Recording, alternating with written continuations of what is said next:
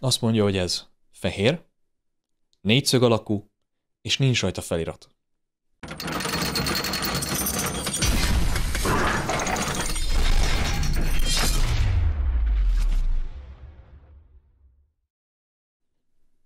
Hallóka, itt Barna.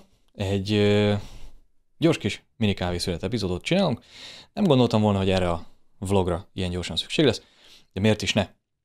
Csoportban ugye mostanában párszor már előjött, hogy nyersebb kritika érkezett, és ez nem okvetlen úgy van fogadva, hogyan kell.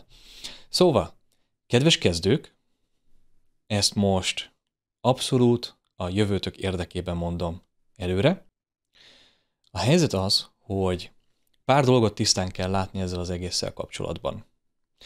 Az egyik az, hogy a kritikának nem az a feladata elsősorban, hogy kedves, buksivakarós, aranyos, mosolygós valami legyen, hanem ugye mindenkinek megvan a maga stílusa. Tehát mondok egy példát, van, hogy én is relatív uh, nyersnek jövök át egyes embereknek, valójában csak abszolút realista vagyok, és uh, nincs se pozitív, se negatív vonzata annak, amit próbálok mondani, inkább csak ez az a nyíltan, amit ahogy látok, ahogy tudok, ahogy próbálok segíteni, ezt próbálom ugye elmondani, és még ezt is valaki magára veszi.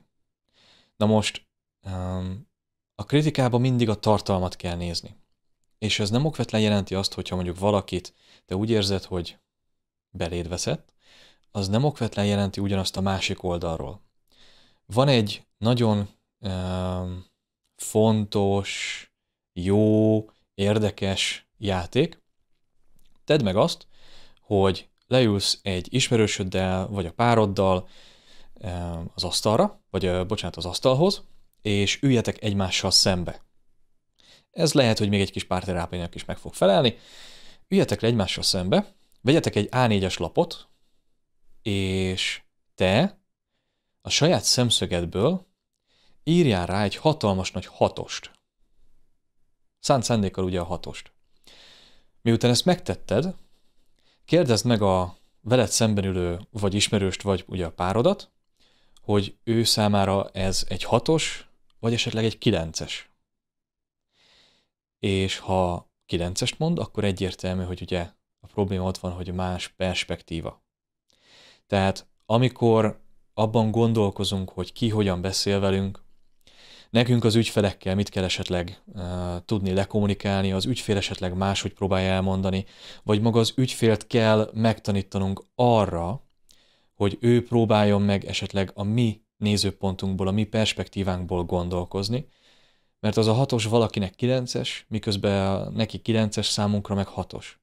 És az igazság természetesen félúton van, mert hogyha egy mondjuk egy négyszög alapú uh, asztalnál ültök, és mind a ketten középre ültök, vagy ugye a másik két oldalára, akkor hirtelen se nem hatos, se nem kilences, és mégis hatos is, és kilences is lehet, de ebben mind a ketten egyet fogtok érteni. És már is meglátjátok, hogy mind a kettőnek igaza volt, csak félúton kellett találkozni a gondolattal. Úgyhogy ez az egyik dolog mindenképpen, a kritikát nem szabad, tilos magatokra venni.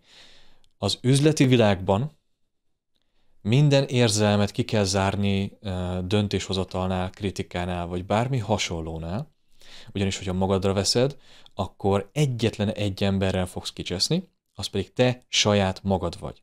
Nem azért, mert elnyomtál mit mennyi időt azzal, hogy morgolódsz, vagy hogy pötyögtök egymásnak, vagy bármi hasonló, hanem egyszerűen csak azért, mert magadra vetted, valóban időt is pazarolsz ezzel, de valójában a problémád megoldásában előrébb nem jutottál.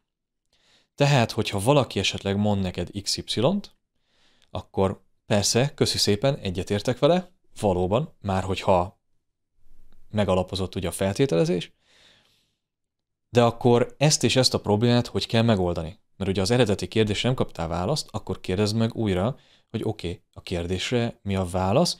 Megnéztem Google-ba, megnéztem a keresőben, megnéztem a mindenhol, Köszönöm a kritikát is, de most ez az aktuális probléma. Nem kell aggódni, én figyelek arra, hogy a kritika az valóban kritika maradjon, de ez megint csak perspektíva kérdése. Ha én beszélek egy kezdővel, és volt erre példa nem is egy, amikor nem is okvetlen a weblap fejlesztés, vagy készítés, vagy építés, vagy dizájnolás, vagy bármi hasonlóról volt szó, hanem egyszerűen üzleti beszélgetés volt, hogy üzletileg hogy látom a dolgokat, milyen tipjeim vannak, miket lehetne csinálni.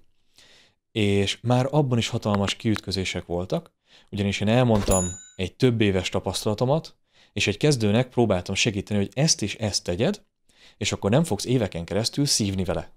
Ez teljesen jó fej próbáltam lenni, semmi érzelgőség nem volt benne, ez egy olyan tanács volt, amit én magam is kértem volna, ha lett volna rá lehetőségem x évvel ezelőtt. De a másik oldalról, és ez nem egy illetőnél volt már így, kaptam hasonlókat, hogy én nem értem, amit ők tudnak. Én nem értem, amit ők valami módon megtapasztaltak. Vagy én nem tudom X meg X módon látni. Valóban, én értem, átéltem, megtapasztaltam, és előrébb jutottam. Az, aki pedig a tanácsra egy falat állít fel, az pedig nem fog előrébb jutni. És ez megint csak, hogyha a megélhetésed múlik rajta, természetesen saját magaddal fogsz meg, saját magadat fogod megszivatni, és ez semmilyen módon nem lesz produktív. Úgyhogy kéretik ezeket a dolgokat mindig, ugyanúgy, mint az előzőnél, perspektíva, nézőpont kérdése, hogy ki mondja, miért mondja. Hogyha én azt mondom neked, hogy mondjuk ez a kupak, mondjuk fekete, te pedig azt mondod, hogy fehér, most csak a példa kedvéért legyen így, akkor én nem foglak téged meg tudni meggyőzni arról, hogy, fe, hogy ez, ez fekete, és te sem fogsz tudni engem meggyőzni arról, hogy fe, uh, tehát te nem, én nem tudlak téged meggyőzni arról, hogy ez fekete, és te nem tudsz engem meggyőzni arról, hogy ez fehér, mert én meg látom, hogy fekete, de te valamilyen oknál fogva fehérnek látod. Teljesen mindegy, hogy miért, legyen ez a szituáció. Akkor mi a megoldás? Valahol meg kell találnunk, hogy mi az, amiben egyetértünk. Például egyetértünk abba, hogy ezen van egy ezüst színű felirat. Kerek, kerek formájú, és van egy színe, fekete vagy fehér, az tök mindegy, de mellette van két másik attribútuma, két másik tulajdonsága. A háromból már kettő dologban egyetértünk, és így már lehet előre haladni a beszélgetésben, és ez nagyon sok fejfájástól fog tudni megszabadítani téged, amikor majd nagyon-nagyon durva ügyfelekkel kezdesz el dolgozni, és meg kell tanulnod nemet mondani, mert az ügyfél azt mondja, hogy ez fehér, négyszög alakú, és nincs rajta felirat. És akkor fogod igazán rosszul érezni magadat, hogyha az érzéseket beleviszed a döntéshozatalba.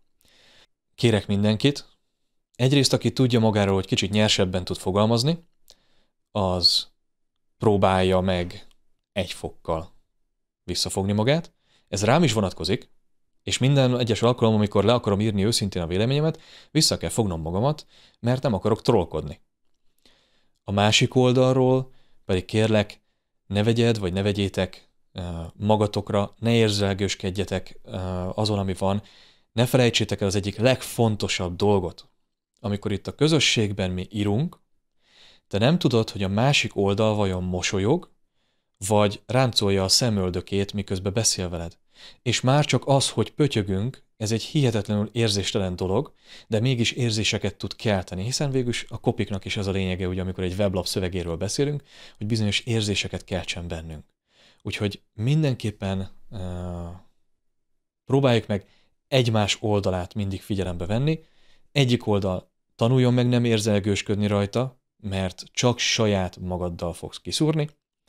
A másik oldal pedig, hogyha tudja, hogy van egy nyersebb stílusa, nincs vele semmi probléma, de mivel egy ilyen platformon vagyunk, incurit, pincurit próbáljunk meg abból is levenni, vagy legalább, ha nem is, nem is elvonni a nyerségből, mert, mint említettem, azzal nincsen baj, csak figyelni arra, hogy először, ha nagyon kritizálni akar bárki bárkit, kritika mehet, de tegyünk föl segítőkész kommentet is ahhoz a problémához, ugyanis próbáljuk meg feltételezni, hogy a másik megpróbálta megkeresni a problémára a megoldást, és nem csak úgy bekérdezett egy nagyot. Mert hogyha ezt fenntartjuk, akkor mind a két oldal egy kicsit happy lesz, mind a két oldal egy picikét nyugodtabban mehet este kávézni akár, vagy bármi hasonló, jó? Úgyhogy kéretik odafigyelni, és további kellemes. Sziasztok!